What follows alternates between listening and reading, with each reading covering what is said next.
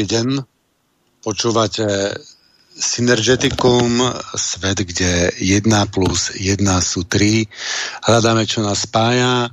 Od mikrofónu vás víta Tibi Moravčík. Máme 19.1.2021. Sme uprostred vírového šialenstva a ja tu komunikujem s hostom, ktorému nejde nastartovať Skype, tak uh, dáme zatiaľ pesničku. Ja dúfam, že dovtedy sa host uh, zavolá do štúdia, teda aspoň cez uh, na, na linku a poprosím ťa, Boris, keby si nám tam dal tú pesničku zatiaľ. Ďakujem. No ahoj. Čo ty ako? Vidíme sa dneska? Vieš čo, vieš čo, ja som počul, že ty si sa nebol dať testovať. Testo čo? Nebol som nikde, však som len štúdiu a doma. No hej, len nemôžem sa s tebou stretnúť. Aha, tak toto je. Jak povieš? OK. Tak čau.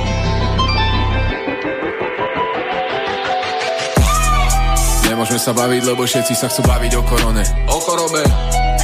Tvrdím, že sú zdraví, ale oni vidia pravý opak, o kom to je. O nich. Zrkadlia ich samých, alebo sa iba dali okoňovať. Kto to povie? Náhlas. Kto ich má zachrániť, ak sa tomu budú brániť, to im potom môže. Pomôcť. Hovoria, nebuď otrok systému, vyhovárajú sa, že ho žijú. Dovtedy budeme v ňom, kým nepovieme, čo chceme na rovinu. Počúvam, nedá sa tak aj tu politika, buď za svinu. A ja som hrdý Slovan, no nej som hrdý na tú mentalitu hnilu. Všetci vedia, čo sa má, jak sa má, kedy sa má, kto sa má, jak. Všetci majú prehľady, a keby bol každý má, vedel, čo sa má stať. Iste isto, čo ide zo sveta k nám, sveta pravda, všetko, čo nám podložia, tak? Áno!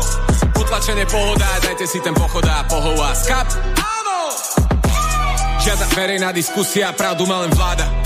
Ľudí nehajú sa hádať, nikto nevie, kde ma hľadať. Tlačovky sú blanáž, ale počúvajú kráľa, z ktorého sa smejú, no zmysel im asi dáva. Že si to dceru, no hádaj. Obyčajní ľudia. Obyčajní ľudia. Tí, ktorí na začiatku tvrdili, že máme držať spolu, teraz držia ústa.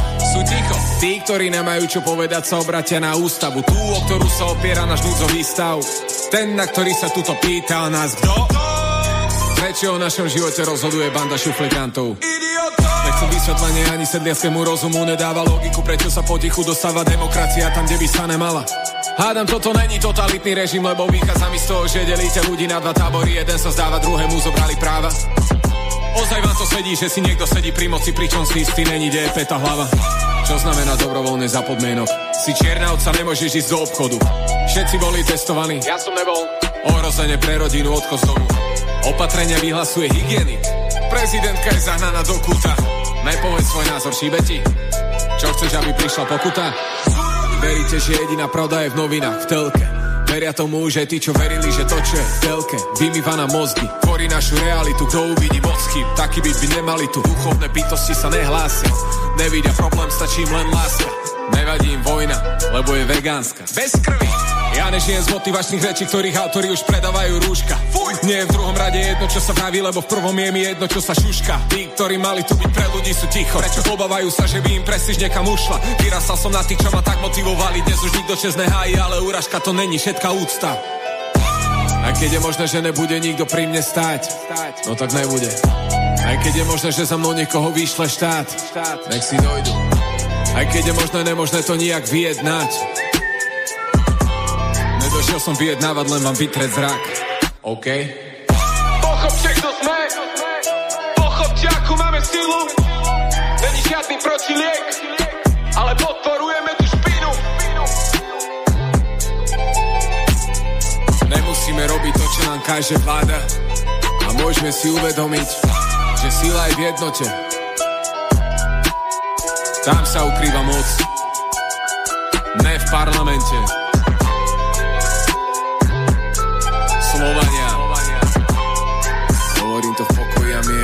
Hovorím to v pokoji a miery. Nesúhlasím, Franko Prajsi, nesúhlasím. Nesúhlasím. Nesúhlasím. Nesúhlasím. Hovorím to v pokoji a miery. Nesúhlasím. Takže problém sa podarilo vyriešiť a hostia máme cez telefón. Takže ahoj Michal, vítam ťa. Zdravím ťa, prajem aj pekný večer poslucháčom. Dobre, takže nestrácajme čas a prejdime na tému. Témou je imunita a keby si nám mohol predstaviť seba, aké máš e, vzdelanie, čo robíš, čo ťa zaujíma, ako vlastne ty súvisíš s tou témou, aby vidia, vedeli ľudia, že či si vlastne spôsobili na takúto tému hovoriť, aj keď e, to každý by tým spôsobom spôsobili na túto tému hovoriť. Takže nech sa ti páči, predstav sa prosím ťa.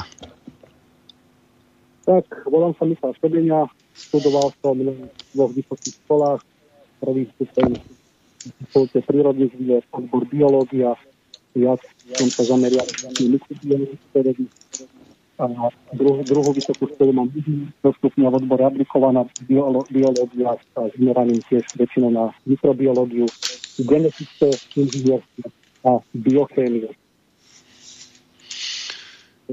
Biológia, biochemické inžinierstvo, biochemické inžinierstvo. A čo si tam ešte spomenul? To bolo, čo bola tá prvá výška? Tam mi unikla, prepač všeobecná biológia a viac som sa tam zameriala na mikrobiológiu, na mikrobiologické vedy. Aj keď viac tá fyziológia, tam bola antropológia, ale tá mikrobiológia ma vždy viac zaujímala a tu som sa tak hlbšie snažil prehobovať samozrejme aj s virológiou a molekulárnou genetikou, ktorá súvisí na tejto báze vírusnej a mikrobiológie a samozrejme aj patogenita. Fú, a tak všetko to, čo by nás mohlo zaujímať. Um, ja, ja ti prečítam také otázky, čo som si tu pripravil uh, na teba, len aby si vedel, aby sa nám to nejako tu zmestilo do tej hodinky a pol. Ak pokiaľ vidíme, že to proste nestíhame, tak možno to rozsiahneme na, na dve relácie, ale to by potom bolo až, až o dva mesiace. Uvidíme, jak sa nám to podarí. I, takže najprv, najprv by ma, a teda predpokladám, že poslucháčov zaujímal, že ako funguje náš imunitný systém. Um, a ako v ňom vlastne funguje prirodzene a čo do ňom spravia vakcíny. Potom tá klasická otázka, že či nás zabíja vírus alebo, alebo naša reakcia na ten vírus. Či existuje kolektívna imunita, keď tak ako funguje. Kedy očkovať a kedy neočkovať, lebo však niekedy očkovania sú správne a niekedy ne. Um, či dokážeme vírus vyhubiť, a napríklad prečo očko, očkovanie funguje pri tých osýpkach tetanus, záškrtku a obrne. Takže toto sú zhruba také, také otázky, ktoré som si na teba zozbieral a teraz kľudne sa k ním začni vyjadrovať tak, aby si si vytvorila nejakú takú informačnú bázu, aby tomu poslucháči rozumeli. No tak budem sa to snažiť aj od, samozrejme od odbornej stránke a preložím to aj do tej laickej, aby tomu každý pochopil. A budem sa snažiť dostať, zhrnúť to všetko do toho jedného celku. Takže imunita. Môžeme ju charakterizovať ako je to taký nejaký dar imunita. Imunitný systém je e, samostatne, je to ako nejaký orgán, hovorí sa tomu difúzny orgán a je to samostatne konajúci faktor. Imunitný systém pracuje sám nezávisle. Môžeme aj povedať, že nezávisle od mozgu. Pozostáva z rôznych molekúl, buniek, tkanív, ktoré ktoré, každú, ktoré každá z nich má určitú funkciu v našom organizme. Imunita je funkciou imunitného systému. Jak som spomenul, pozostávajúca z orgánov tkaní buniek a zabezpečuje ochranu organizmu, či už e, pred vonkajšími činiteľmi, ale vďaka imunologickému dohľadu kontroluje aj naše tkaniva v organizme. Teda keď nejaká bunka sa stane nádorovou e, pri replikácii, lebo každú sekundu nám nejaké tie bunky odomrú, potom musia samozrejme nahradiť, to je, to je zákon prírody, biologický proces. Teda keď nám nejaké bunky odomrú a začnú sa vyvíjať nové, tak niektorí tou, tou replikáciou, tou syntézou DNA niekedy tá mutácia tam vznikne aj v našich bunkách a môže sa nejaká bunka premeniť na nádorovú. Na to nám slúžia pamäťové lymfocyty, hlavne cytotoxické lymfocyty, ktoré túto bunku zničia. To, tomu sa hovorí imunologický dohľad. A, takže aj po tejto stránke naša imunita funguje nielen pred vonkajšími zostrelcami, ako sú plesne, baktérie, vírusy a rôzne iné prvky, častice, infekčné agency, ale aj z tejto, z tejto strany. Takže ona má mnoho, ona má mnoho, mnoho funkcií, taktiež sa aj zapája do, ne, do reparačných procesov. Napríklad, keď sa poraníme, tak určité bunky fibroblasty za pomoci aj, aj makrofágov, tak oni e, po, po zápale alebo po nejakom, vždy, keď vznikne nejaká rana, nejaký úraz, tak vznikne tam aj zápal. A tieto imunitné bunky dokážu aj mať, dokážu navodiť reparačný, regeneračný proces. Takže ona má veľmi dôležitú nezastupiteľnú úlohu v našom organizme je proste bez nej by sme absolútne nežili. Imunitný systém, e, spomeniem to v takomto zmysle. Imunitný systém, jak väčšina doktorov nám radí, že potrebujeme vitamíny. Áno, vitamíny potrebujeme na, fungo- na správne fungovanie metabolizmu, ale s infekciou nemajú nič, absolútne nič spoločné. To bola to, táto, túto hypotézu, ktorú používajú lekári, väčšinou k nám ľuďom, hlavne lajkom, E, sa už traduje veľmi dlho. Ale e, z výskumov ona absolútne žiadny vitamín nemá nič spoločné. Jedine, lebo vitamíny sa delia. Už keď si vezmeme tú, tú klasifikáciu tried, tak vitamíny sa delia na antioxidačné a tie, ktoré sú zapájané do intermediárneho metabolizmu, napríklad metabolizmu cukrov, lipidov, e, proteínov a samozrejme aj do vývoja buniek. Vitamíny akurát tak pôsobia na imunitné bunky, na, hlavne na tie, ktoré kolujú v krvi hlavne, aby sa dobre vyvíjali. Teda dávajú nejakú tú energiu, dávajú nejaké tie výživy, hodnot, nejaké tie, tie prospešné látky, aby, mo, aby bolo správne delenie a diferenciácia buniek. Ale nič viac. Aj tú diferenciáciu buniek musí imunitný systém tam samostatne riadiť. Lebo keby niečo došlo viac, napríklad vznikne v organizme zápal, tak sa zápalové, zápalové mediátory a imunitné bunky, ktoré podporujú zápal a atakujú dané tkanivo infikované alebo nejaký príslušný infekčný agens, tak po, po ukončení tohto zápalu, po ukončení celého tohto útoku, tam musia tieto, tieto imunitné bunky aj nejako vytratiť. A na to máme regulačné lymfocyty, ktoré, im, ktoré dajú cez príslušný hormón cytokín príkaz, aby sa, aby sa vytratili, aby proste zmizli, lebo neustále by v nás zápal prebiehal. A to je, jak sa hovorí, čo je, čo je veľa, tak není dobre. No, takže imunitný systém je veľmi dôležitý integračný činiteľ nášho organizmu. A mechanizmy, akými imunitný systém pôsobí, poznáme nešpecifické mechanizmy, to sú vrodené a špecifické, na, ktoré už sú získané. A ešte raz sa teraz vrátim k tým vitamínom. Tie antioxidačné vitamíny nepôsobia ako vitamín T, nepôsobia na vírusy. Oni s vírusmi a s infekciou nič nemajú spoločné. Oni sa zapájajú len do voľný, do, aby bránili vo, vzniku voľným radikálom, teda vytesňujú chýbajúci elektrónový pár. Keď sa nejaká molekula stane v organizme e, radikálom, či už pri rôznych biochemických procesoch, keď si vezmeme aj dýchanie. Kyslík z jednej strany potrebujeme, ale z, jed, z, tej, z tej strany druhej nás aj zabíja, ako keby sa neustárneme, pretože prijatím, vdýchnutím jedného kyslíka ten kyslík sa musí naviazať na dýchací systém v mitochondriách. Mitochondria je organela v bunke, ktorá zabezpečuje vznik ATP a vody. E, proste sú to naše energetické častice, sú to také, to sú ako keby laicky povedané, sú to nejaké továrne, továrne na výrobu energie. Tieto mitochondrie vyrábajú energiu, aby bunka mohla mať správny metabolizmus, aby mohla proste vylučovať, príjmať, fungovať, syntéza DNA. Proste ten vzniknutý adenozín trifosfát funguje na všetky takéto tieto mechanizmy, veľmi dôležité mechanizmy potrebné na život bunky a samozrejme aj na život celého jedinca človeka. No a tento kyslík, on sa musí v týchto mitochondriálnych, na vnútornej membráne mitochondrií sa musí nejako prechádzať cez takých systémov a musí sa tam zredukovať. On keď sa redukuje, tam sa neustále strácajú doplňov elektróny. A on sa mení na superoxid. Tým, že stráca voľný elektrónový pár. On stratí jeden elektrón a mení sa, zmení sa na radikál. Ra, superoxid je radikál.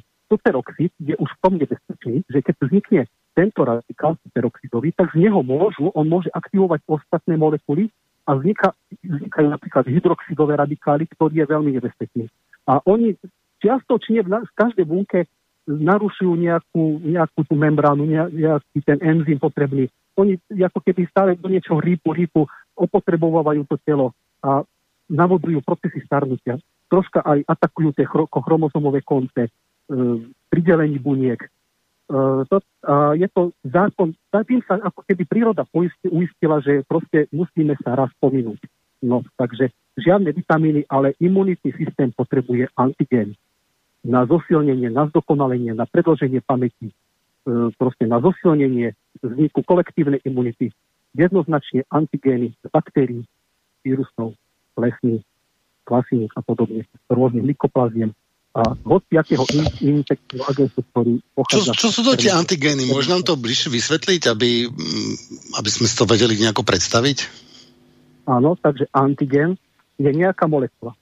Antigén je nejaká molekula, je to nejaká látka, ktorá má schopnosť imunogénosti, teda imu, imunogénosti, im, navodiť imunitnú odpoveď. Vyvoláva, teda vyvoláva tvorbu protilátok v našom tele. E, môže, môžu to byť rôzne e, častice molekúl z receptorov, z obalu, napríklad vezmeme si obalový e, vírus, vírusov, vírusy sa delia na obalový a neobalené a obalené. Tento antigen môže pochádzať z obalu. Môže pochádzať z kapsidu. Kapsidová stránka, ktorá, ktorý je uložená genetická informácia vírusu. Alebo z samotných receptorov z baktérií, to môže byť polysacharid, nejaké cukornaté polysacharidové zložky, bunkové, bun, čiastočky, ktoré vyčňovajú z bunkovej steny. Proste antigén je hocičo.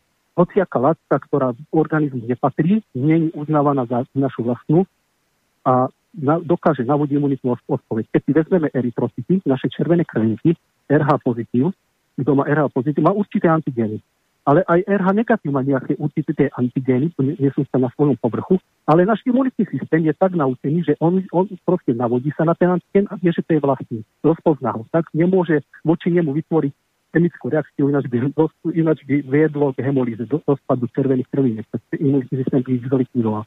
Ale každý antigén nesie nejakú tú biochemickú štruktúru inú, ktorú náš ktorú si naše telo nevie zapamätať, vyhodnotí ju ako nepriateľskú. Vyhodnotí to ako nejaký útočník, botrelec, ktorý sa snaží niečo narobiť, šarapatí v našom tele, musí ho zničiť, musí ho zlikvidovať.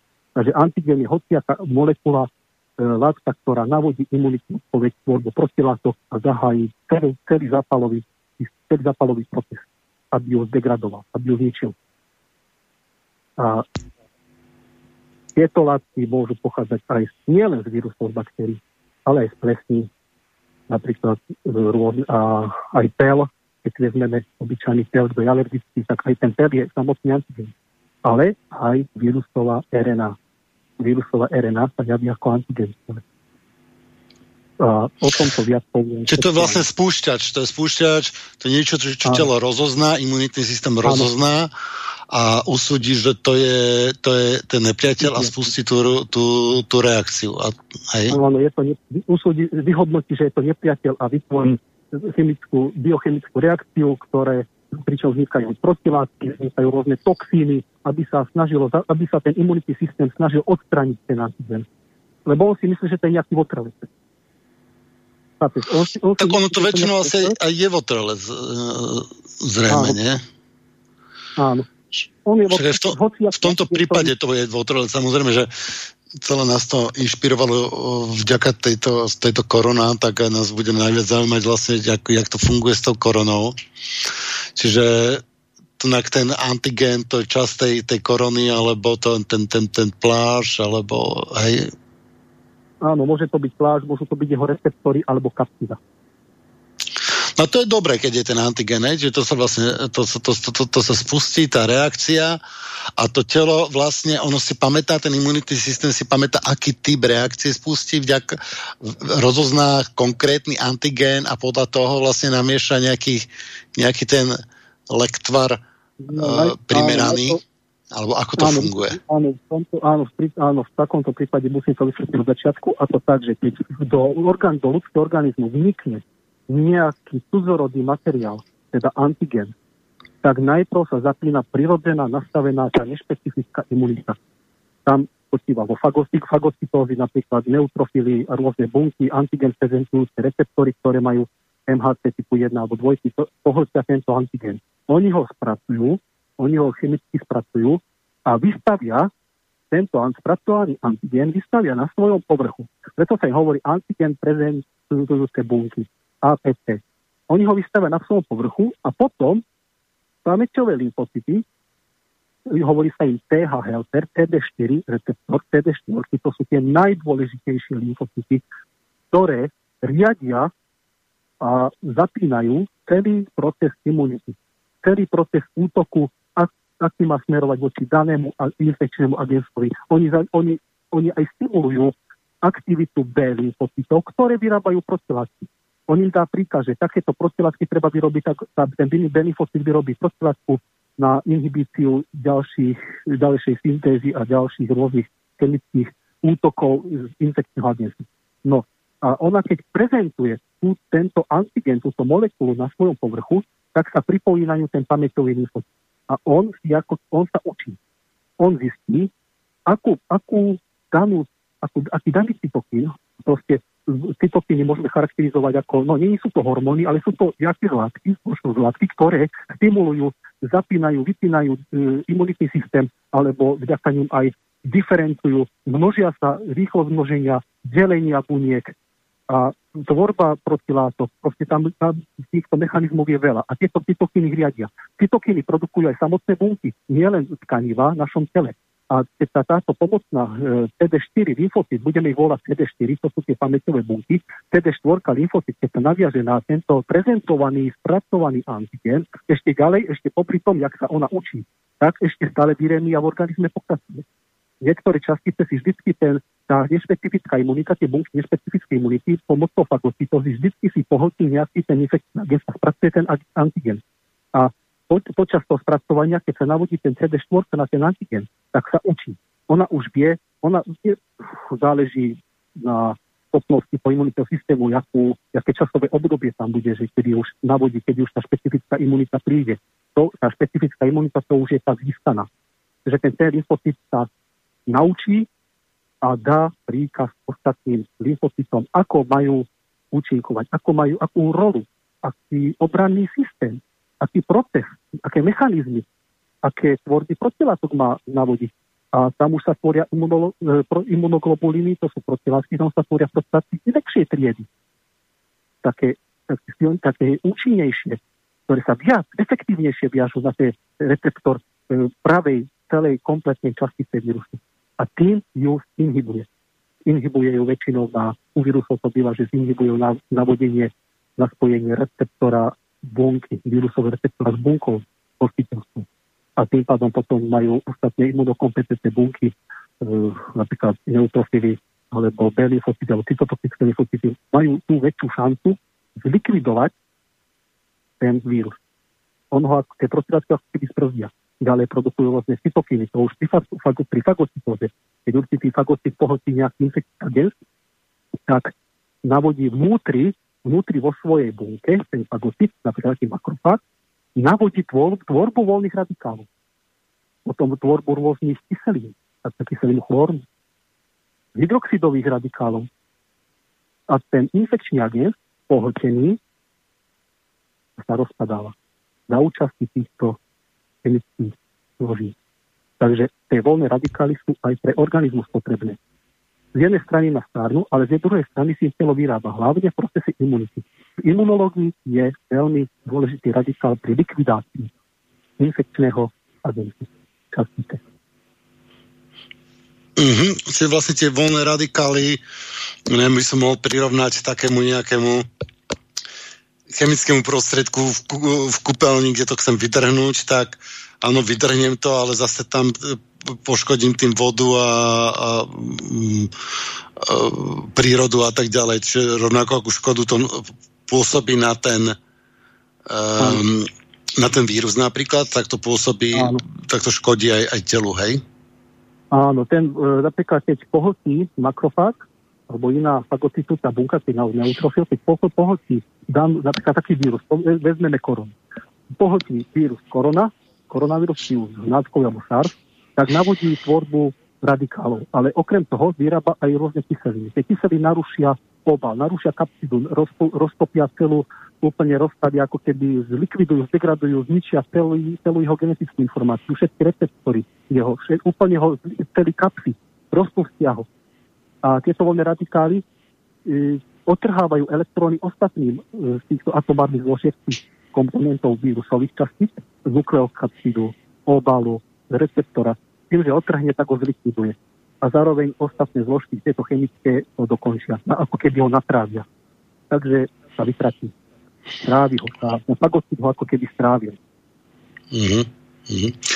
A, a ako dlho si to telo pamätá? Lebo teraz sa číta, že niekto, nejaké články, že 3 mesiace si to pamätá.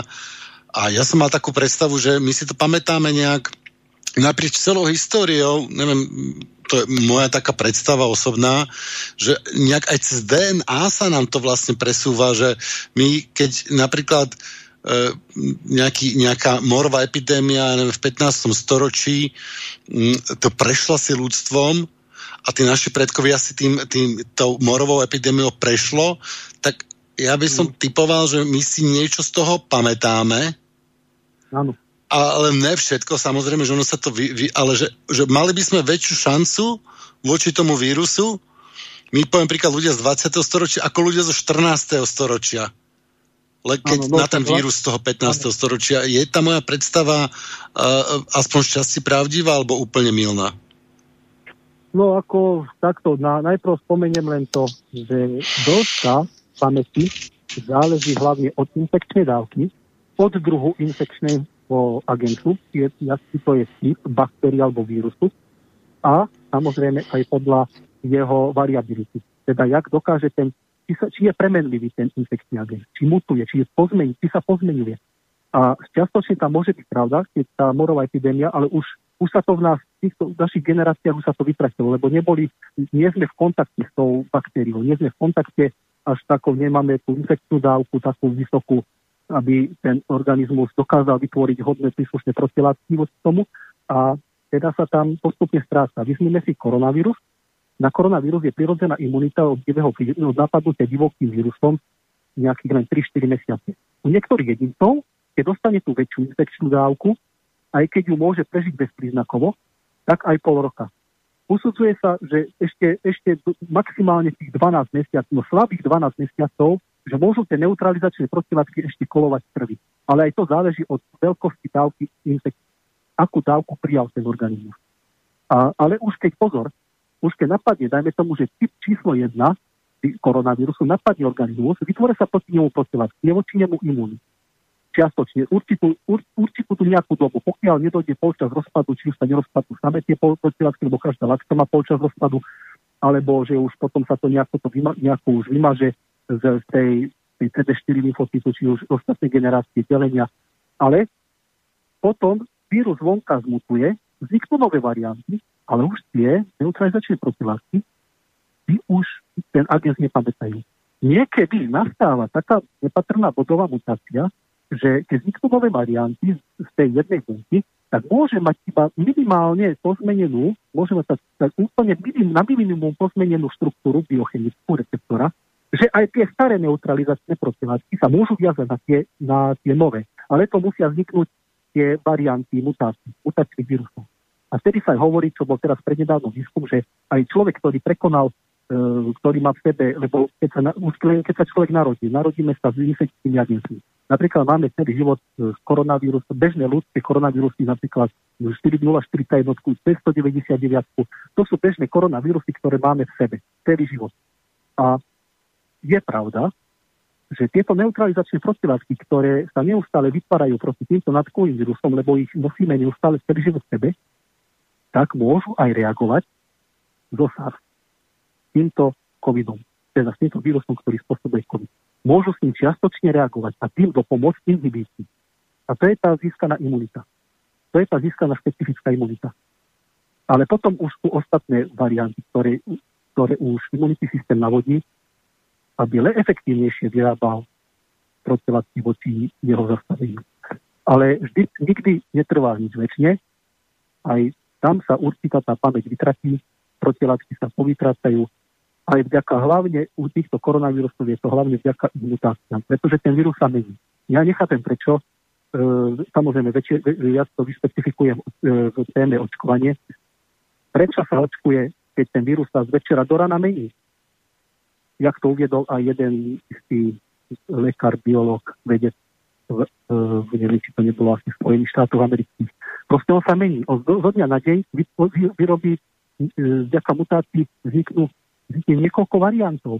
Neskutočné množstvo. Už len keď si vezmeme tak vírus HIV, za hodinu vytvoriť 200 nových variantov.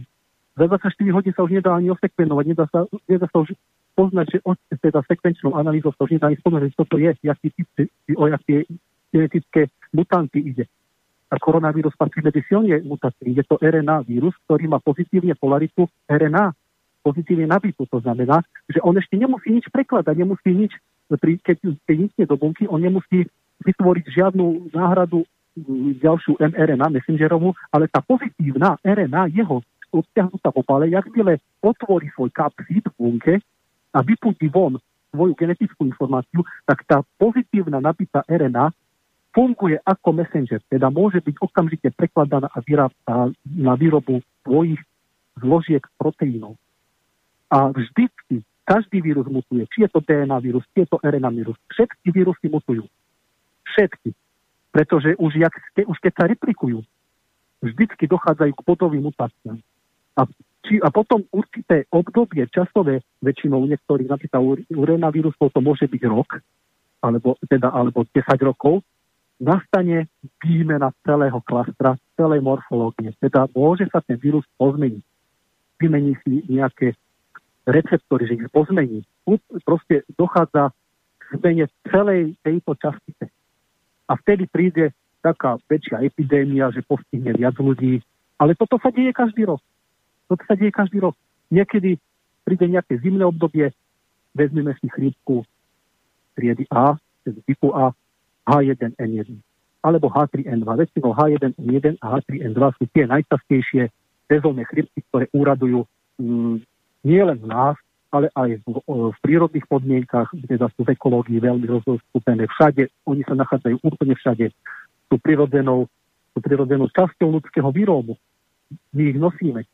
Keby vezmem nejakému človeku teraz nejaký, spravím mu nejaký sker, alebo proste už pultom z trachej alebo zo stolice, alebo sú nosofaringu, alebo čisto z povrch, povrchovej časti z nosa, tak spravím to nejaký určité intervaly, napríklad pondelok, útorok, streda, tak môže byť pozitív, negatív, negatív, za ďalší dní pozitív. Oni vystúpia, zasa klesnú, zase vystúpia, imunitný systém zase drží na úvode. Oni sú neustále v nás. A tým, tým pádom tieto vírusy, RNA, čo sú tak vysoko mutačné, oni tu majú nezastupiteľné miesto. Jak som to aj v článku, hovorím to vždy, vírusy tu budú, tu a musia byť. Bez nich by sme nevyžili. Oni sú v hlbokej symbióze s baktériami. A táto symbióza, keby sa narušila, tak by došlo, došlo by k veľkej katastrofe všetkých prírodných zloží. Oni, mm-hmm. oni vršia ako... Vieš, um, určite, určite nás bude zaujímať, že tie vírusy, baktérie, ako je symbióza, ale ešte by som sa vrátil, ešte by som sa vrátil vlastne k tým k tým mutáciám, že ty si, ty si spomenul, že uh, ne, maximálne rok si to pamätáme. Ja som teraz minul čítal, že tie vakcíny garantujú rok. Tak ako je možné, že tá vakcína vytvorí lepšiu, lepšiu, lepšiu imunitu ako skutočný vírus? Môže vakcína vytvoriť Nie. lepšiu imunitnú reakciu, lepšie Nie. pripraviť toho človeka ako skutočná skúsenosť s tým bojom, s tým vírusom? Tak to som sa chcel opýtať. Nie, nie, nie. To sú, toto sú hypotézy, ktoré tvrdia samozrejme, aby sa prezentovali, aby čo dostali túto vakcínu čo najviac do ľudí. Žiadna vakcína nedokáže. A už keď si vezmeme len tento vírus, ktorý mutuje. Dobre, povedzme to z tejto strany. Vy, vytvor, odoberem messengerovú RNA vírusu. Vložím ju do tej lipidovej častice, do vakcinačnej zložky, dám do človeka. Tá genetická informácia je tam nahratá. Je tam nahratá. Ak obstojí všetky nežiadúci účinky, že ozaj bude zo zdravotnej stránky veľmi spolahlivá, že ozaj, že vzniknú len nejaké minimálne, nepatrné, neškodné, nežiaduce účinky, ako napríklad čer, začervenanie miestnych psychu, alebo mierne zvýšená teplota, to sú bežné javy z každej vakcíny, lebo každá vakcína má nežiaduce účinky, úplne každá. Či sa tu niekom prijaví, neprijaví, to je jedno, ale každá má nežiaduce účinky, lebo ten imunitný systém musí jednoznačne reagovať na tú zložku. A už aj keby obstojí táto, tento nový druh vakcíny, založený na tejto genetickej informácii RNA, keď už aj obstojí všetky tieto nežiaduce účinky, že bude po zdravotnej stránke prospešná, tak on bude kódovať tie receptory toho vírusu len tie, na ktoré má nahraté. Len tie, ktoré má nahraté. Aj to postupne sa vytratí. Lebo tá pamäť, jak hovorím, nič nie väčšie, ale postupne sa bude vytrácať, vytrácať a vytrácať.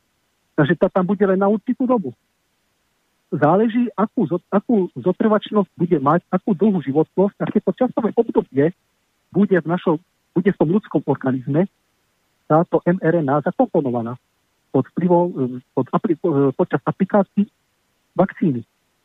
Ale teraz, tá nahratá genetická informácia je len v tej vakcíne, len ten jeden kód. Ona bude vyrábať len, tú, len ten receptor, či už kapsidy alebo povrchového receptora, len to, čo má nahraté. Teda budú vznikať tie isté biochemické štruktúrálne zložky receptora, aj kapsidy. Divoký vírus. Vďaka rekom, genetické rekombinácii, tým, že strieda svojich hostiteľov, zviera, človek, ďalší človek, ďalší človek, ďalší typ človeka, ktorý má úplne imunitu, pretože čím silnejšia imunita, tým sú mutácie časté a efektívnejšie. Takže čím človek je imunitne silnejší, ten vírus sa musí viac a viac a viac adaptovať. On musí tvoriť mutácie, pretože mutácie, mutácie u vírusov a baktérií sú prospešné. U človeka to znamená zlučiteľné zo životu a veľmi zdraviu neprospešné. A teraz ten divoký vírus pozmení svoju genetickú informáciu, bude tvoriť iné varianty. A tá vakcína v našom tele, na čo nám bude? Na čo nám budú tie vytvorené prostriedky, keď si už nebudú pamätať? Už len po tejto stránke by mali vedieť. A keď sa vráti k vakcíny, k vakcínám, tak vždy má byť vakcína zameraná len na to, poprvé, na to, na to očkujeme. Ja, ne, ja nepatrím medzi tých ľudí, ktorí keď už v dnešnej dobe máme veľa tých fanatikov, že vôbec neočkovať, vôbec ako vakcíny, vakcíny zachránilo, mno, zachránili mnoho životov. Lenže je tu veľká otázka, na čo vakcínu. To je veľmi zásadný rozdiel, na čo vakcinujeme. Lebo máme vírusy, ktoré, pod, ako každý vírus podia mutácii, ale sú vírusy, ktoré nemenia, svoj, nemenia ten klaster DNA alebo GRNA až tak, že by vymenil alebo pozmenil tú štruktúru chemickú receptora. A to je veľký rozdiel. Vezmeme si len hepatitidu A alebo B. Aj oni mutujú. Samozrejme, že tie malé bodové mutácie tam vznikajú, lebo vždy aj v našich eukaryotických, v našich ľudských bunkách vznikajú mutácie pri delení. Mutácie sú bežné. Či je jedna mutácia na 12 tisíc alebo na 100 tisíc nukleotidov, to už, je, to už závisí od, od typu buniek, ale od typu vírusu. Ale vírusy RNA mutujú často. Ale teraz si vezmeme len to, že vírus hepatitidy A je RNA vírus, má pozitívnu polaritu, teda je vysoko infekčný, je stonásobne infekčný ako HIV, ale je jeho mutácie počas replikácií nie sú také, ktoré, nie sú také efektívne, že by pozmenili o štruktúru. Takže tá vakcína je tam efektívna, je tam účinná. Ale už samozrejme záleží, ako to celo príjme. Ale koronavírusy, oni tie, tie mutácie majú tak efektívne, tak časté, že menia, menia svoju morfológiu, menia svoju celú štruktúru. A tam táto vakcína bude úplne zbytočná. A vakcíny majú byť vždy zamerané na antigen. Teda buď oslabený vírus, alebo usmrtený vírus v baktériách, teda samozrejme vírus alebo baktéria, usmrtená, oslabená, upravená, upravený antigén, alebo odobraním čisto antigénov a spravením do tela. Ale to iba na tých stabilnejších vírusov. Tie stabilné, ktoré nemenia svoj, svoju morfológiu. Ináč je to zbytočné. Ale na genetické informácie, už keď si, jak som spomenul o že som spomenul o antigente, tak vírusová RNA je antigen. Je to genetická informácia, ktorá v tele má schopnosť imunogénosti. Teda navodzuje imunitnú odpoveď.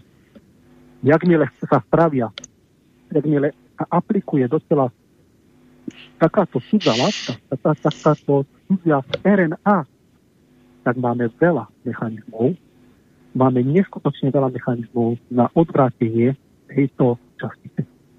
Nehovoria od molekúl, ako je TLR receptor, Tool-like alebo RIG receptor, ktoré primárne, prvotne zapínajú celý zápalový proces.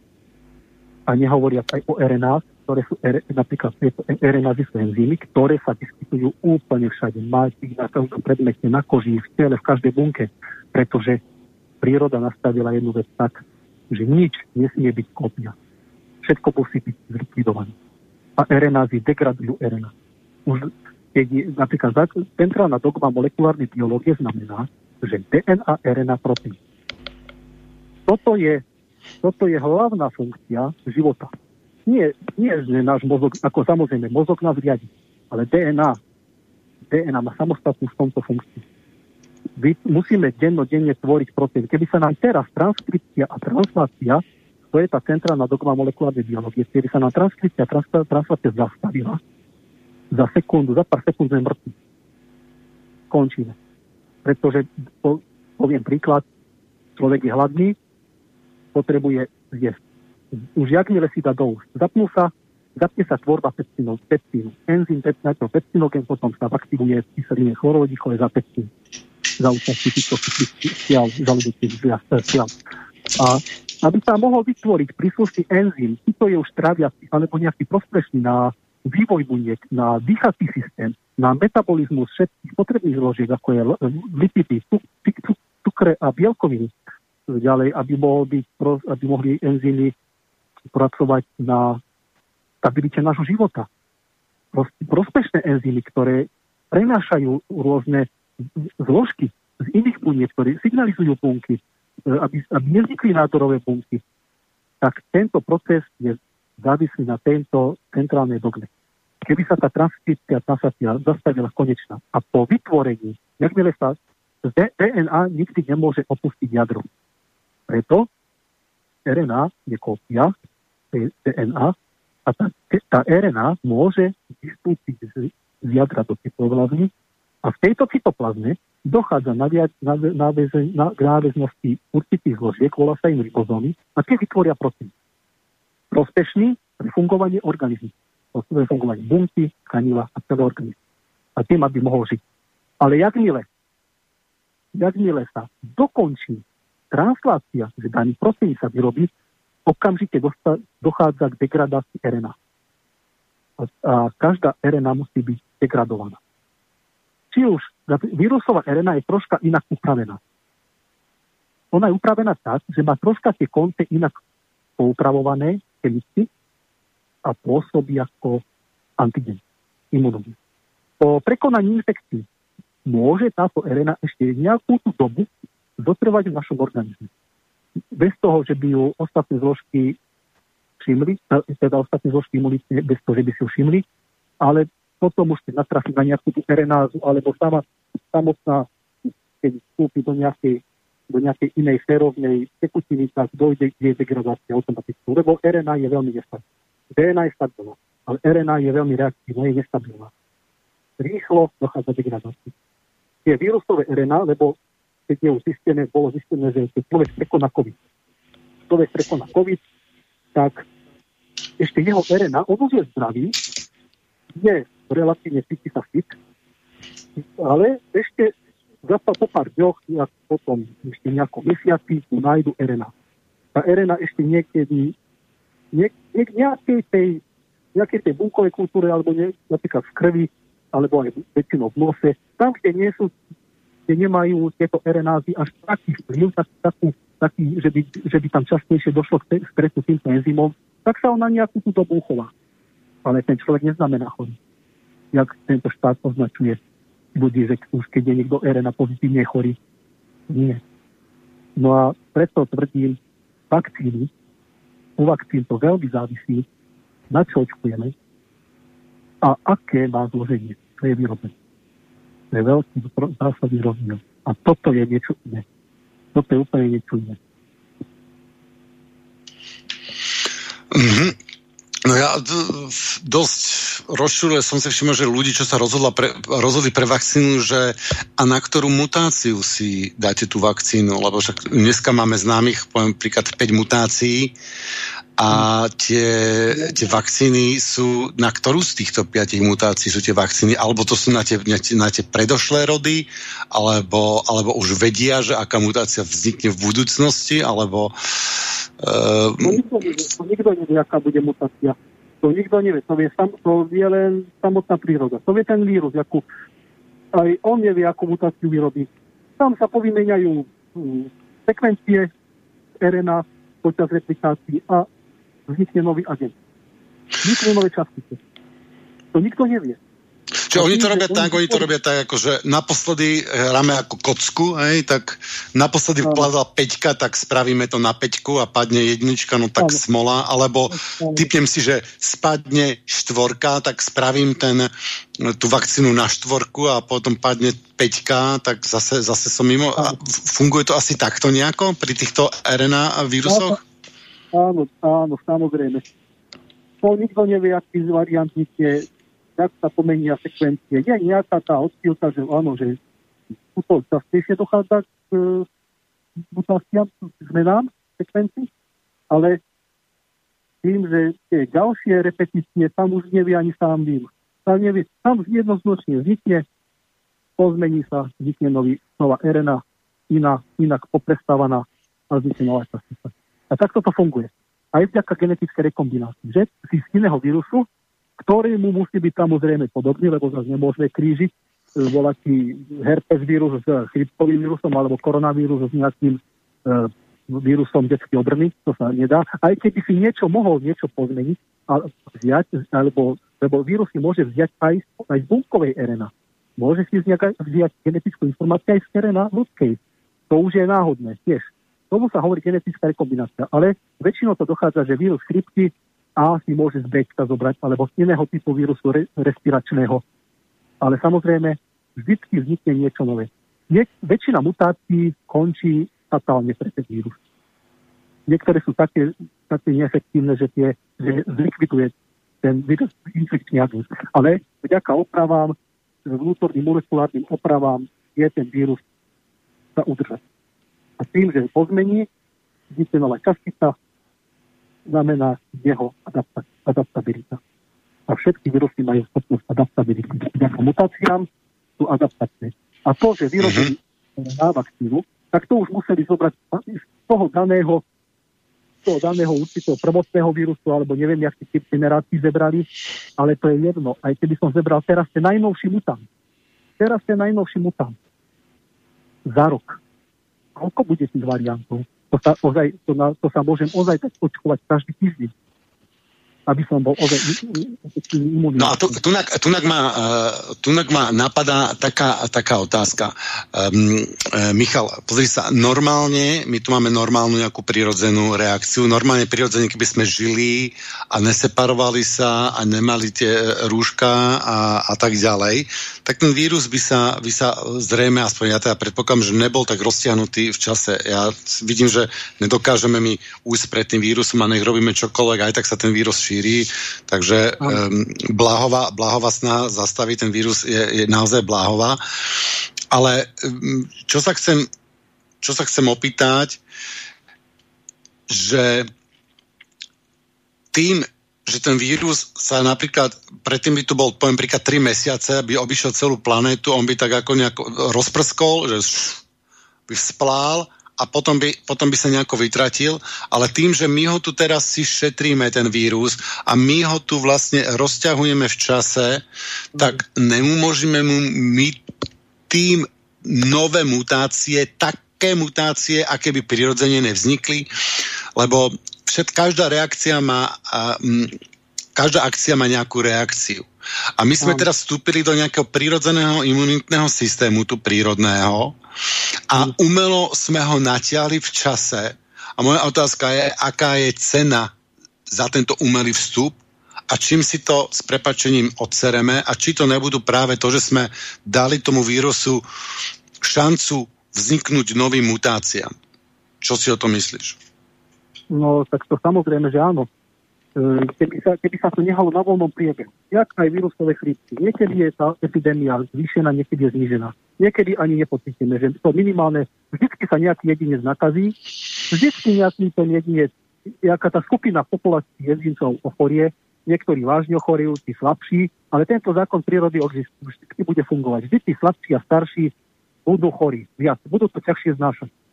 A ďalšie väčšina populácie silnejších, títo prejdú, u nich to prejde bezpríznakovo, alebo len minimálne príznaky.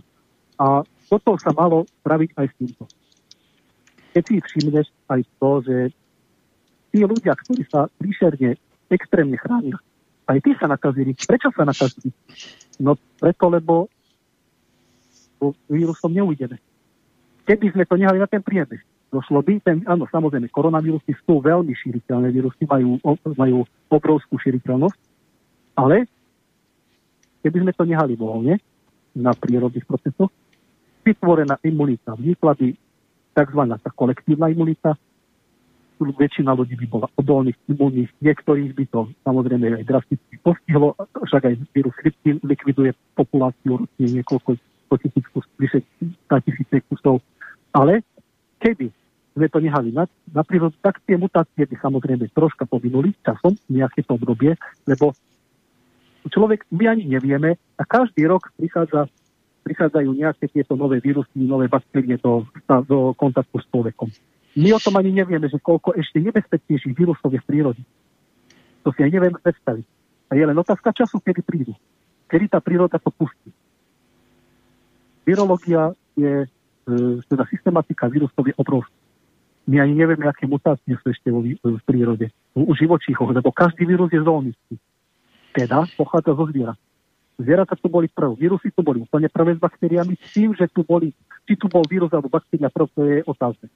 To sa ešte, najväč, to sa ešte, na to sa ešte neprišlo ani tí najväčší vedci, to zatiaľ tvrdia len každý len hypotézu, že boli tu byť vírusy prv alebo baktéria, či tu bola zase DNA prv alebo RNA prv, aj na tým sa už trablie hypotéza, že skúma sa to vo veľkom.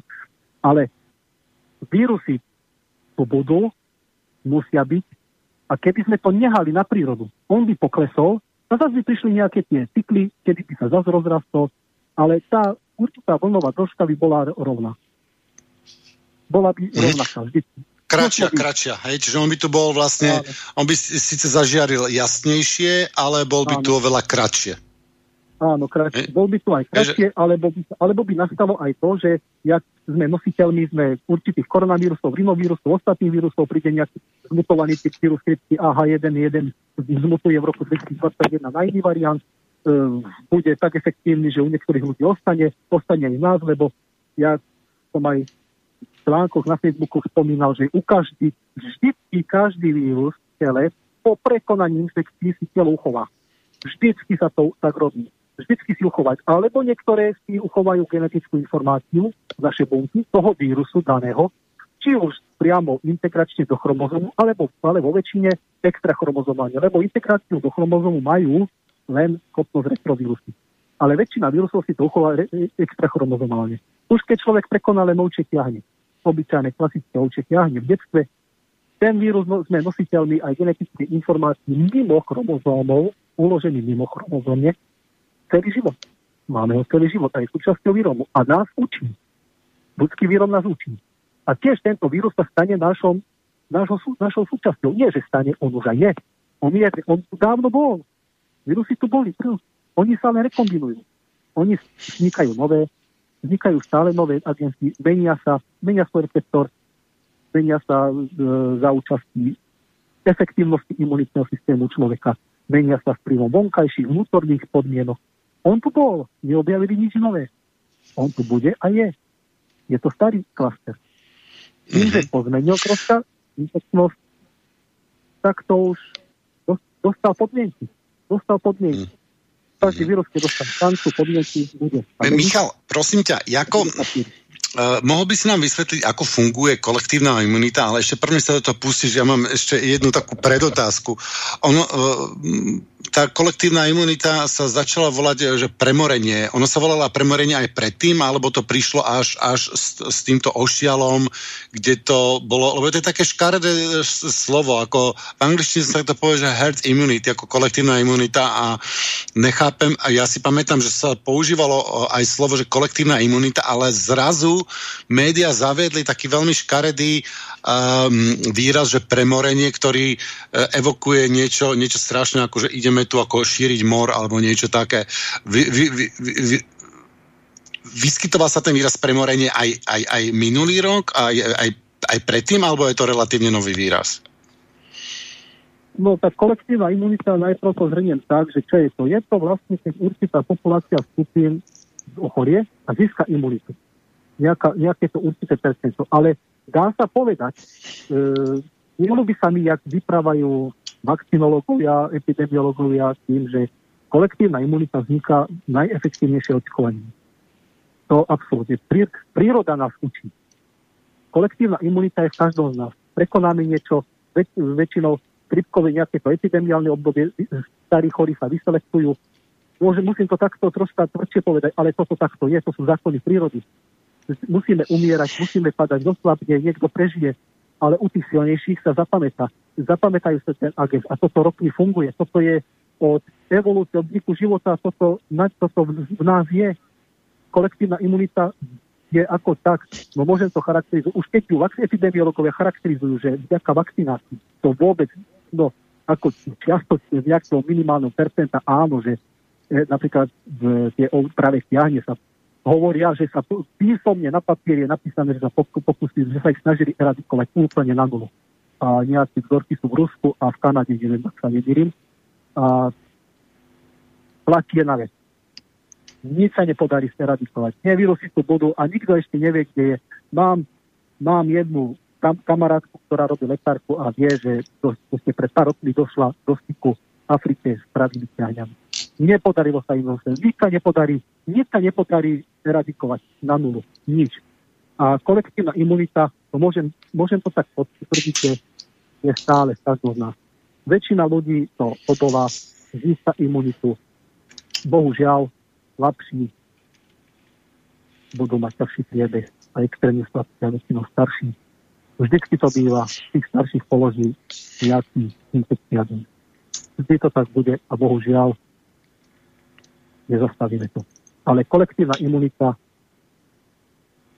je tá prirodzená, keď, keď dáme šancu. Dobre, znamená to, že e, môžu vysvetliť, ako tie naše organizmy um, um, vlastne komunikujú, ako si oni, oni, uh, oni zdieľajú tú imunitnú skúsenosť.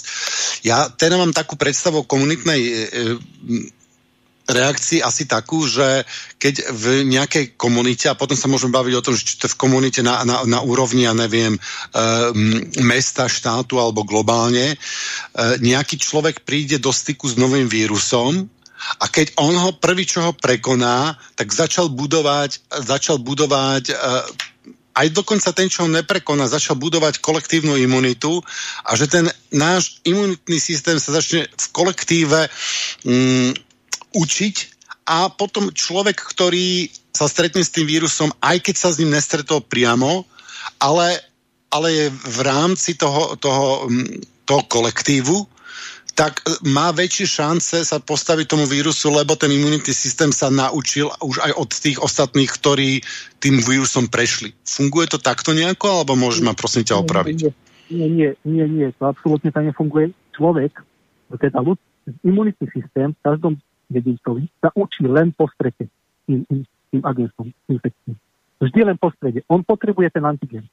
Nič nejde len tak, že keď nejaké, keď veľké, veľké percento ľudí bude infikovaných, že budú chrániť to menšie percento, ktoré sa nedajú zaočkovať, alebo ne, ne, nezískajú vírus.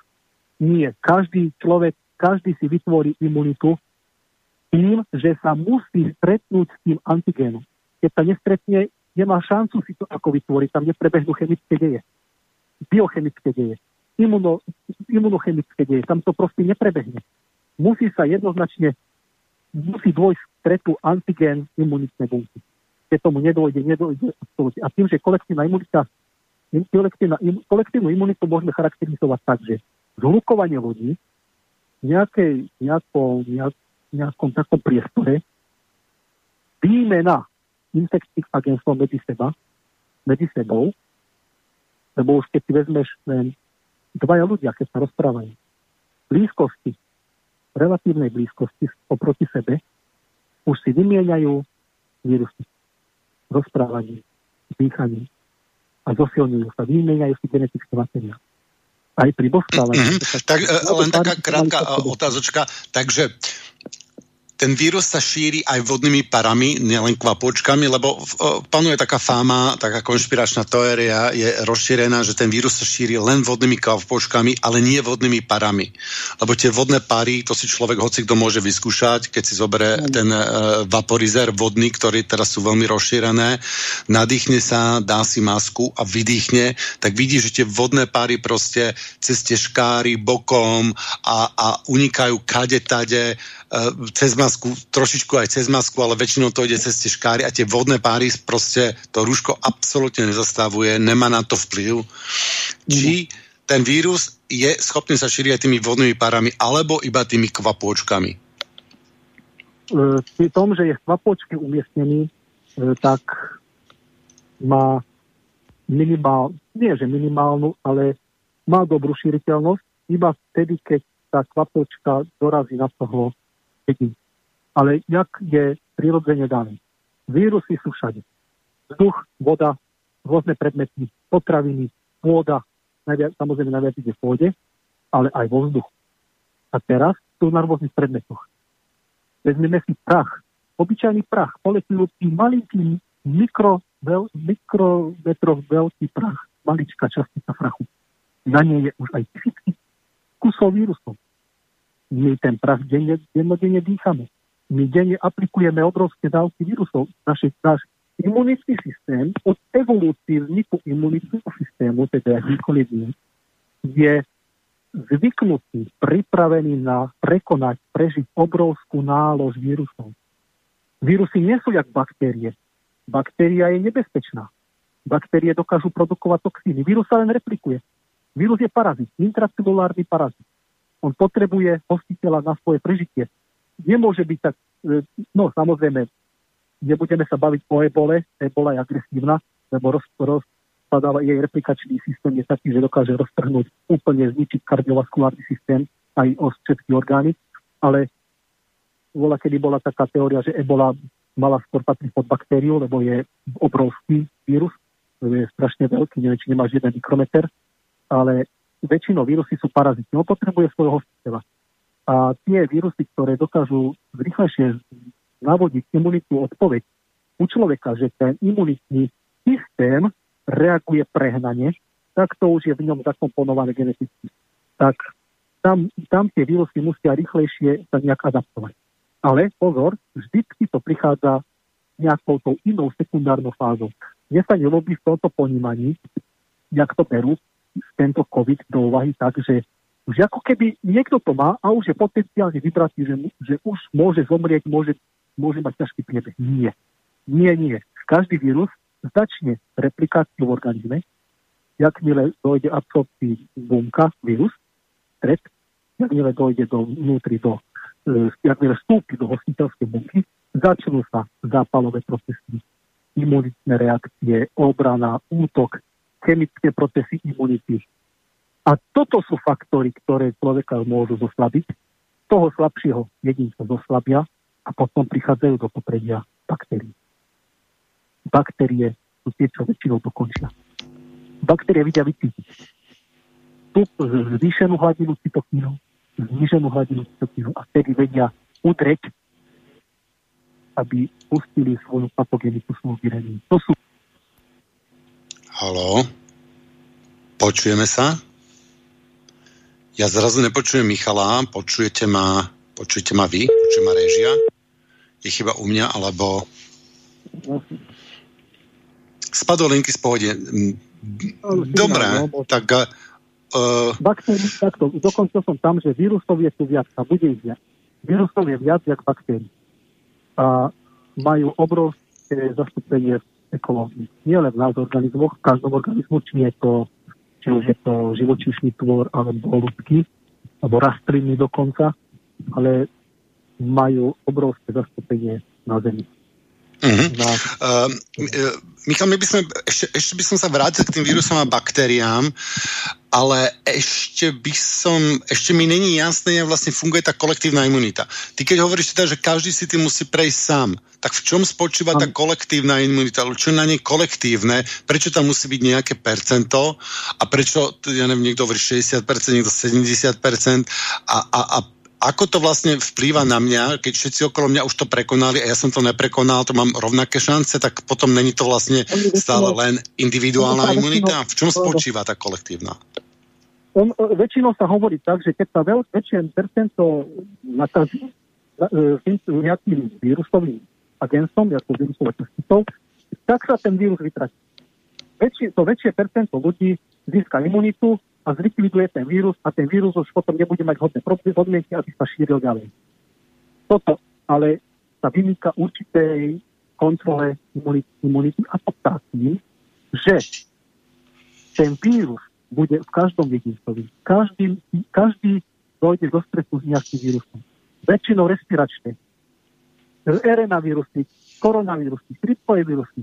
To sú tak nezastupiteľné vírusy nie len nás, ale aj okolí, externých podmienkach.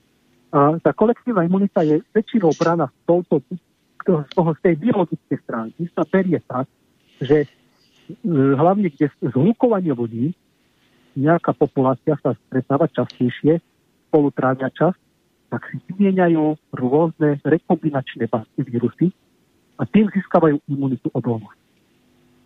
Stávajú sa imúni. Rýchlejšie a lepšie a efektívnejšie dôjde k stretu rôznej rozmanitosti vírusov, ktoré vznikli v každom, lebo aj teraz nás vznikajú. Teraz som sa napríklad nadýchol, prijal som prachové častice vírusy, teraz v, mojom, v mojich bunkách dojde, alebo mimo bude dojde k rekombinácii, povymenia si klastre, nejaké bodové mutácie, vzniknú nové varianty koronavírusov, chrípkových vírusov.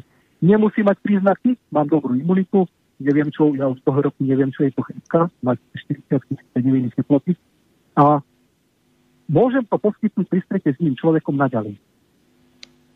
A toto je tá kolektívna imunita, že mm-hmm. čím viac sa ľudí stretáva, tak je väčšia šanca, že získajú rôzne typy, rôznu druhovosť vírusov, aj pozmenených mutáciami a vznikne efektívnejšia obrana, imunita, teda aj imunita pamäť.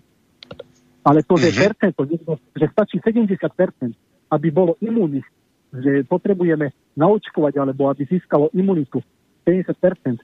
A to 30% nedostane, lebo sa tam ten vírus tých 70% zničí, to je blbosť, to je somarina. Mm-hmm. Mm. také, že Dobre, úplne e, vírus. Mňa, teraz ma napadá, teraz ma napadá tá otázka. Takže my vlastne získame tú komunitnú e, imunitu tým, že my sa stretneme s tým vírusom a že my máme lepšiu šancu sa s ním stretnúť. Inými slovami, čím viacej e, vírusov stretáme, tak tým viac máme e, lepšiu imunitu, tým ten imunitný systém má viacej znalostí, tým je silnejší a tým je schopnejší reagovať. Hej, že podobne ako si trénujeme svaly alebo mozog si trénujeme imunitu a tým, že my máme veľa tých vírusov, že sme vo veľkej komunite a veľa vírusov k nám chodí, tak veľa ho posilujeme a máme silný imunitný systém, tak? Áno, áno. A teraz e, sa mi natícká otázka, prepáč, že čo sa stane, keď jeden rok my obmedzíme náš prirodzený e, sociálny kontakt a my budeme mať teraz e, malú skúsenosť s, vírusmi. To znamená, že tých vírusov, ale aj tých baktérií, nelen toho jedného vírusu, ale celej tej škály tých vírusov, čo ich sú milióny, a celej tej škály baktérií a ďalších vecí, my tým pádom ten rok si posilujeme ten imunitný systém menej. Rozumiem tomu správne? Pravda, že uh, vyjadril som sa to ešte minulý rok v marci, keď tento celý cirkus do popredia covidom, že čím väčšia dezinfekcia organizmu, čím väčšia, čím prísnejšia ochrana, tým znížime, čím, rap, veľmi, čím rapidne znížime stretnutie antigénov s imunitným systémom, bude mať negatívne účinky. Oslabujeme si pamäť imunologickú a oslabujeme si aj účinnú efektívnu obranu. To znamená, že príde do popredia chrípka dajme tomu, že skončí tento celý ošiel. Ľudia sa začnú stretávať, dôjde k e, zvýšeniu ľudskej populácii a teraz máme tú imunitu nie, že zoslabnutú, to nie, to je, to je zlé slovo, že zoslabnutú, lebo by sme už veľa ľudí ležalo, ale už ako keby došlo k vytracaniu prírodzených neutralizačných protilátok voči živým prírodným vírustom chrypie, ktoré sme sa doteľku stále stretávali, ktoré sme sa stretávali vďaka kolektívnym stretnutiam ľudí medzi sebou.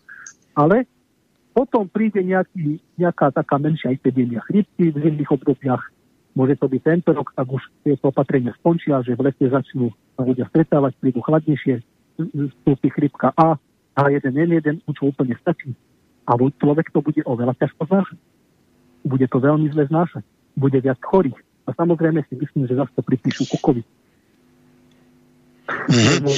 Takže ja, ja sa obávam, že vlastne celý tento, tento poplach hej, tri štvrte roka uh, obmedzených sociálnych kontaktov, okrem toho, že to bude mať uh, veľký vplyv na, na, na, na sociálne zdravie ľudí. Pravda. Tu by, som, tu by som, ja inak vyzývam poslucháčov, keď poznáte niekto, nieko, nejakého psychológa, ktorý by nám dokázal, ktorý by nám dokázal povedať, že aký bude mať vlastne táto desocializácia, tento zákaz sociálneho kontaktu, tento najtorčí trest e, proti, proti ľudskosti, lebo čo nás robí človeka človekom je vlastne práve sociálny kontakt, že ako to bude vplyvať na naše mentálne zdravie. To, ja len tak sa modlím, že dúfam, že možno pán e, Marman by na toto spravil reláciu. Keď nie, alebo poznáte nejakého odborníka, dajte mi, dajte mi vedieť. Takže tento rok bez sociálneho kontaktu bude mať vlastne veľmi zlý vplyv na našu imunitu všeobecne. Dá sa tak povedať? Samozrejme. Oslabí sa tým, že nebude mať takú rozmanitosť antigénov, oslabí sa aj pamäť a bude človek nasilnejší. Samozrejme. Len najviac na to bude, bude budú trpeť deti, pretože deti, teda imunitný systém detí je vo vývoji. Každé dieťa musí prejsť infekciami vírusmi. Tým pádom si ho rozvíja. Vyvíja si ho. Každý, každý detský jedinec. A toto bude mať vplyv veľký na ich imunitný systém a na celkové zdravie. Dneska som videl e, v materskej škôlke sa boli na prechádzke s malými deťmi. Troj až štvoročné deti na prechádzke, všetky rúška. DP chore rúško nemá absolútne žiadny efekt, jak sa hovorí o nich. Vírus je pleomorfný. Koronavírus je, ple, všetky vírusy sú pleomorfné. Skoro všetky. Hlavne koronavírus je pleomorfný, teda má rôznu veľkosť tvar. Od 60 nanometrov maximálne do tých 170-180 nanometrov. Rúška aj respirátory majú veľké otvory. To je jedno. Vzduchom prejde, v prachovej časti, však proste dostane sa. A človek nenosí to rúško bežne, dojde domov, na každom predmete, lyžička, potraviny, kručka, výťah, hoci kde, očné, očný kontakt, rôzne dány vstupu máme v organizme, aby sme prijali ten vírus. Takže to, to človek by musel chodiť v tom vákuovom skafandri a, a obliadky denno, čo sa do ňoho lievať etyl alkohol alebo nejaký zopropil alkohol, aby bol chránený. To, toto neprichádza do úvahy. A rúška hm. Majú akurát tak aj degradačný vplyv na ľudské zdravie, lebo môže dôjsť k čo sa týka toho oxidu uhličitého, že sa tam zvýši koncentrácia, tak, tak aj to je časti pravda, ale to by som skôr vynechal, lebo vzduch, je, vzduch sa rieky väčšinou, ale reinfekcia. Môžu vzniknúť, môže človek mať ľahší vznik na alergie, pretože väčšinou tie spory vo vzduchu, bežne vo vzduchu, keby vezmem, vezmem nejak ten 1 cm štvorcový vzduchu, nájdem tam 60 až 100 častíc prachových spor nie prachových, ale plesňových. A môže dôjsť k reinfekcii týchto bakteriálnych aj plesňových spor a človek bude viac náchylný na autoimunitné ochorenia. Mm-hmm. Tak ja by som to úplne vylúčil, je to úplne zbytočné. Rúška sú zbytočné, hovorím to aj tak, jak je. A no ja, ja to vidím, ja tie rúška vidím tak, že mm, to telo sa snaží vylúčiť ten, ten, ten vírus. Takže napríklad niekde som sa dostal k vírusu a on teda niekde v tom mojom tele nejak, nejak, sa, nejak, nejak sa tam organizuje a rozmnožuje a tak ďalej a telo sa ho snaží vylúčiť. A prvá vec, ak sa snaží telo vylúčiť, je práve výdychom. Hej? A telo sa snaží výdychom vylúčiť čo najviac toho vírusu. A normálne, poviem príklad, že 80% vylúčim a tých 20% si ten, ten organizmus poradí. Ale ja, ja ho teda vylúčujem, vydychujem, ale potom si ho skladujem na nose, na špičke nosa, ten vírus a zase ho späť vdychujem, takže ja vylúčim tých 80%, čo telo pôvodne chcelo vylúčiť, ale potom ďal, ďal, tých 40% zase vniknem späť a vďaka rúšku mám poviem príklad, že ne 20% toho vírusu, ale mám 60% a to už je taký zaberák na imunitný systém, že tento možno ne, ne, nezvládne. Že práve tá, to skladovanie toho vírusu pri, e, pri dýchacích cestách môže mať za následok, že ten, tomu výrazu podľahneme. Čo si, čo si o tomto myslíš? Pravda, že e, spomeniem to od začiatku, jak toto došlo do popredia 1. marca, tak som sa vyjadril prvý, že tieto rúška sú úplne neefektívne. Odtedy som si spravil do nepriateľov aj s ohľadom celej korony. A do čilku straš kvantum ľudí mi písalo, že to majú v práci alebo nosia aj dennodenne, či už pod vplyvom stresu, lebo veľa ľudí je stresovaných z toho. Nosia rúška aj 12 hodín na ústach. Majú problémy dýchacie tam zachytnosti, majú ešte alergické reakcie sa zhoršili. A jak hovoríš, dýchaním, teda vydychovaním vylučujeme aj určité antigény, aj čo vírusové častice. Taktiež aj baktérie, zbalujeme sa aj baktérií, ktoré sú prirodzenou flórou, ale aj patogénnych baktérií v ústne dýchine. Aj dýchacom systéme. Ďalej dýchaním nosom, nos je najväčší filter. Už keď zaviedli nosenie rúšok, už mohli aspoň povedať nosiť pod nosom, lebo nos je prirodzený filter. Nos je prirodzený filter kde je obsiahnuté úplne všetko. Tam nájdeme rôznu rozmanitosť vírusov, aj baktérií. Lebo je to efektívny filter nielen v pomukovnej stránke, ale aj efektívny zachytávač.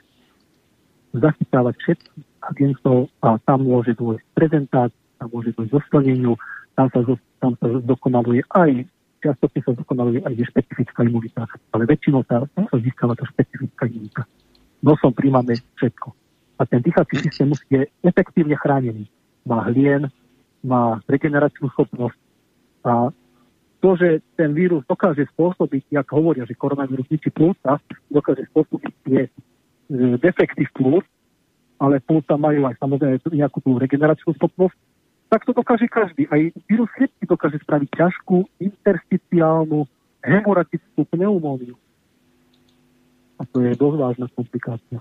Každý vírus to dokáže. Aj resinticiálny respiračný vírus, to je nás každý obťahnutý, každý človek ho má, každý človek ho tým disponuje našej nosovej svizu.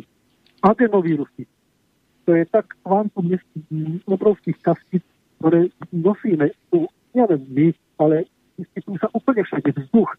Jedným nádychom ich príjmame. Adenovírusy sú respiračné vírusy, ale môžu spôsobiť aj nejaké tie gastrointestinálne problémy viacej ťažkosti. A jak, jak hovorím, zbavujeme sa ich do vlastného rúška a spätne ich reinfektujeme hlavne ide o tie baktérie a spory. Tie môžu zoslabiť a znížiť imunitnú odpoveď. Mm-hmm. Michal, je tu toho veľa otázok, tu, tu vyplynulo. Mm, ja by som ťa teda pozval týmto do relácie o dva mesiace. Mm, prijal by si pozvanie, keď ťa poprosím? Pravda, že. Super.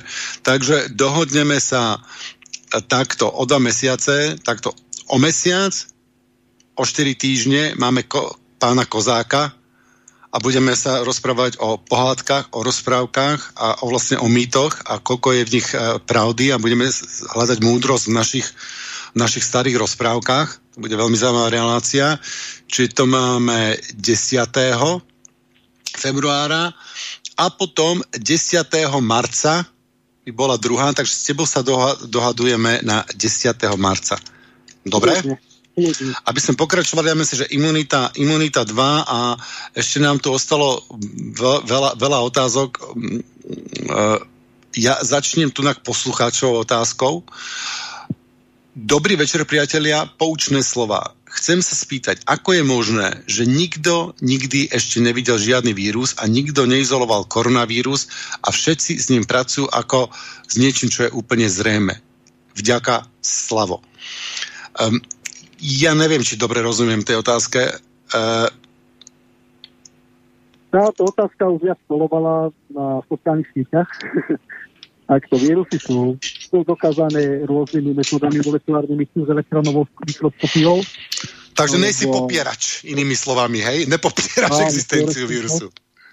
Áno, sú pekne dokázané, že tá infekčná častica je, má kapcít, pekne je, je bol dokázaný kapcít, zvizualizovaný či už fluorescenčne alebo hlavne elektronovou mikroskopiou. Takže vírusy sú. Sú len robia, robia, z tohto vírusu robia zbytočného strašiaca. Fakt robia z neho zbytočného vraha, ako keby to už, už to až viešne. Už, a mohlo by to skončiť. Ale vírus no, oni, a oni hovoria, oni hovoria, že ten vírus je, je, je, je nový. Za prvé spustili hneď na začiatku takú konšpiráciu, že je vyrobený umelo človekom v nejakých čínskych laboratóriách a, a potom, že je niečo špeciálne, že ten e, vírus prešiel z netopiera. Takže otázka je, čo si myslíš o tom, že ten vírus je minulo um, umelo vytvorený a potom, e, jak je bežné, že vírusy kolujú medzi ľuďmi a zvieratami? Takto. Nič nie je možné vyrobiť človek takú schopnosť nemá. To by sme museli poznať neskutočné množstvo genetických, genetických informácií. Tých, tých kódov je neurekom. My nepoznáme náš poriadne vlastný genetický kód a nie ešte dal by som ti nejaké nukleotidové sekvencie a sprav z toho vírus.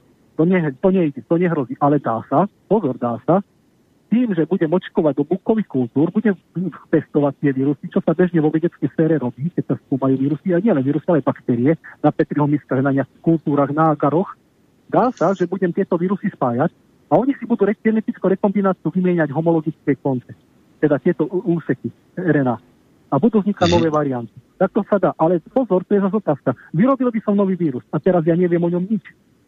Ja budem musieť vedieť, zistiť, na aké receptory sa viaže, do čoho vstupuje, do jakých buniek, akou efektívnosťou, cez čo vstupuje, aké molekulárne mechanizmy, na čo funguje imunitný systém, či je prenosný na človeka, či je na to zviera prenosný. To sa nedá, to môžem behať po prírode, po rôznych zvieratách. Každému zvieraťu zeberem si 200 fretiek, 200 cibetiek, 200 e, netopierov a môžem každému zbierať vírusy, e, križiť ich a keď, keď vzniknú nové, nejaké laboratórne vzniknú nové vírusy a teraz môžem, vyskúšam dať do ľuďoch, zeberem si nejakých jednotlivcov, 100 ľudí, potom e, dám do teba to vírus, budem skúmať, to je, neho, to je nemožné. To je nemožné.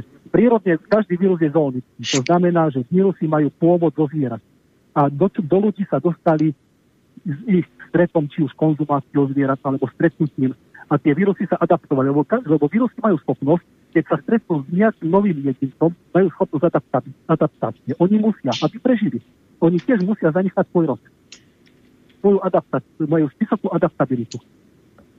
A ešte raz, každý vírus je zónický. Vyrobiť sa nedá, upraviť sa dá. Upraviť sa dá, za pomoci genetického inžinierstva, aj to vnášaním nejakých tých nových génov, dá sa, čo by nie, ale za pomoci už existujúceho prírodného vírusu a za pomoci tejto genetickej rekombinácie.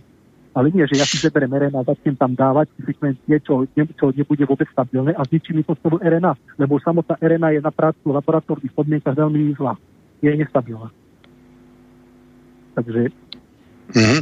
Takže inými slovami je veľmi ťažko vyrobiť umelo, umelo, umelo vírus, že tým môžeme nejak poskladať dva, tri vírusy ako Lego ich ro- a,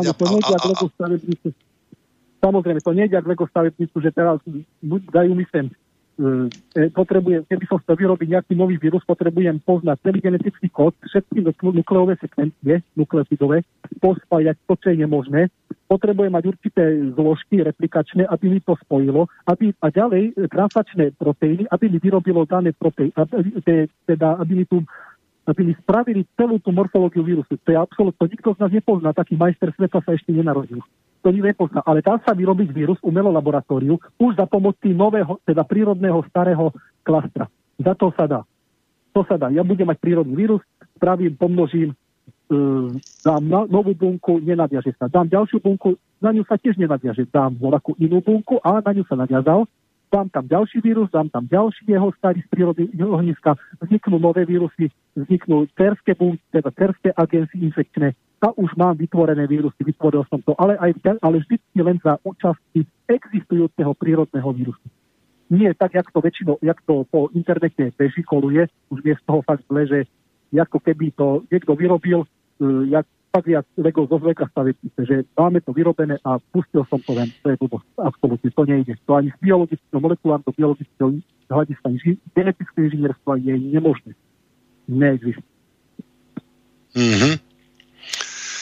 Dobre, um, tak uh, relácia sa schyluje uh, ku koncu. A ja tu mám ešte veľa otázok, verím, od, verím, že aj poslucháči budú mať ešte veľa otázok, tak prosím vás píšte.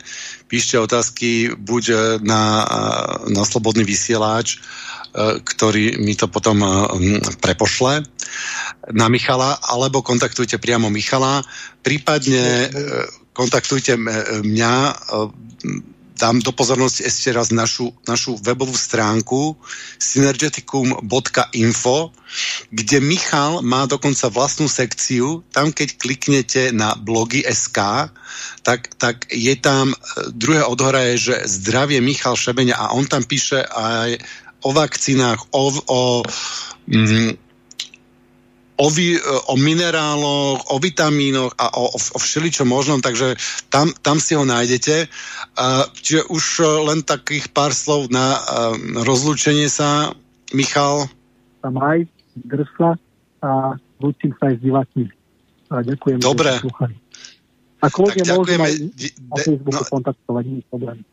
Jasne, sme v kontakte. E, kontaktujte nás. E, ďakujem Borisovi zo štúdia, že nás manažoval, poslucháčom, že nám venovali svoju pozornosť a teším sa s vami do počutia o 4 týždne. Táto relácia vznikla za podpory dobrovoľných príspevkov našich poslucháčov. I ty sa k ním môžeš pridať. Viac informácií nájdeš na www.slobodnyvysielac.sk Ďakujeme.